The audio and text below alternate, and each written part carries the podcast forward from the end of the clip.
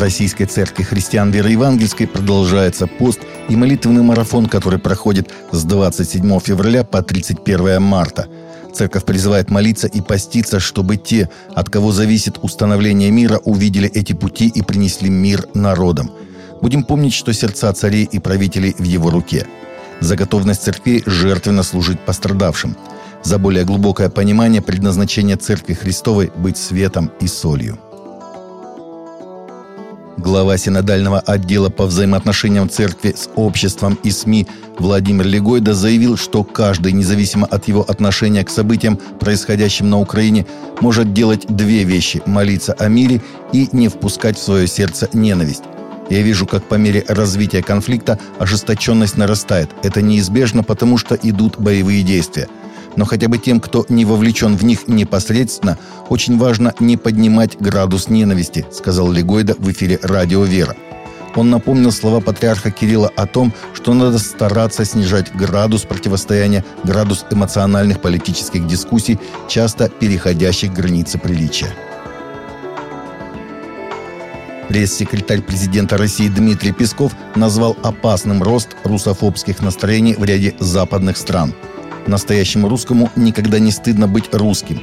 Если кто-то так говорит, то значит он не русский, и к нему нет никаких претензий, он не с нами, заявил Песков на брифинге.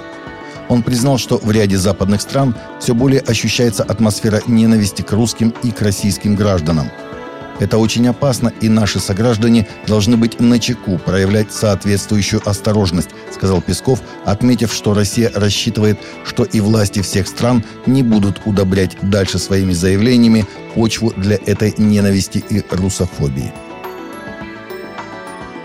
Большинство россиян, 79%, считают себя верующими. При этом православными называют себя 68% сограждан, свидетельствуют данные опроса в ЦИОМ, поступившие в Интерфакс. В свою очередь, как показывают результаты исследований, 12% россиян или каждый восьмой считают себя неверующими. Наибольший удельный вес атеистов приходится на молодежь 18-24 лет, более четверти респондентов данной возрастной категории – Социологи отмечают, что 4% россиян колеблются между верой и атеизмом. Среди молодежи до 24 лет таких респондентов почти втрое больше.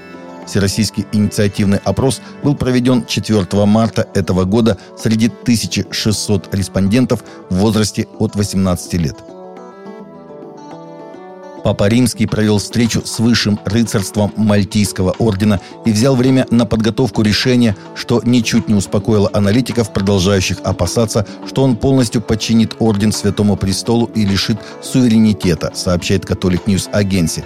Будущее Мальтийского ордена теперь находится в руках Папы Франциска – После встречи с руководством ордена 26 февраля папа взял время на обдумывание вариантов обновления ордена и принятие окончательного решения о реформе его устава.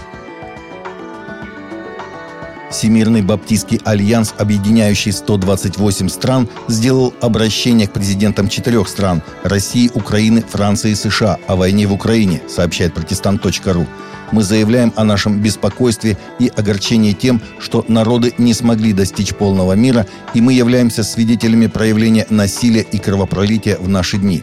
Мы заявляем всему миру о нашем глубоком убеждении в том, что война не может быть средством решения проблем. И мы считаем, что мир между людьми, который не основан на правде и справедливости, несостоятелен, было написано в заявлении.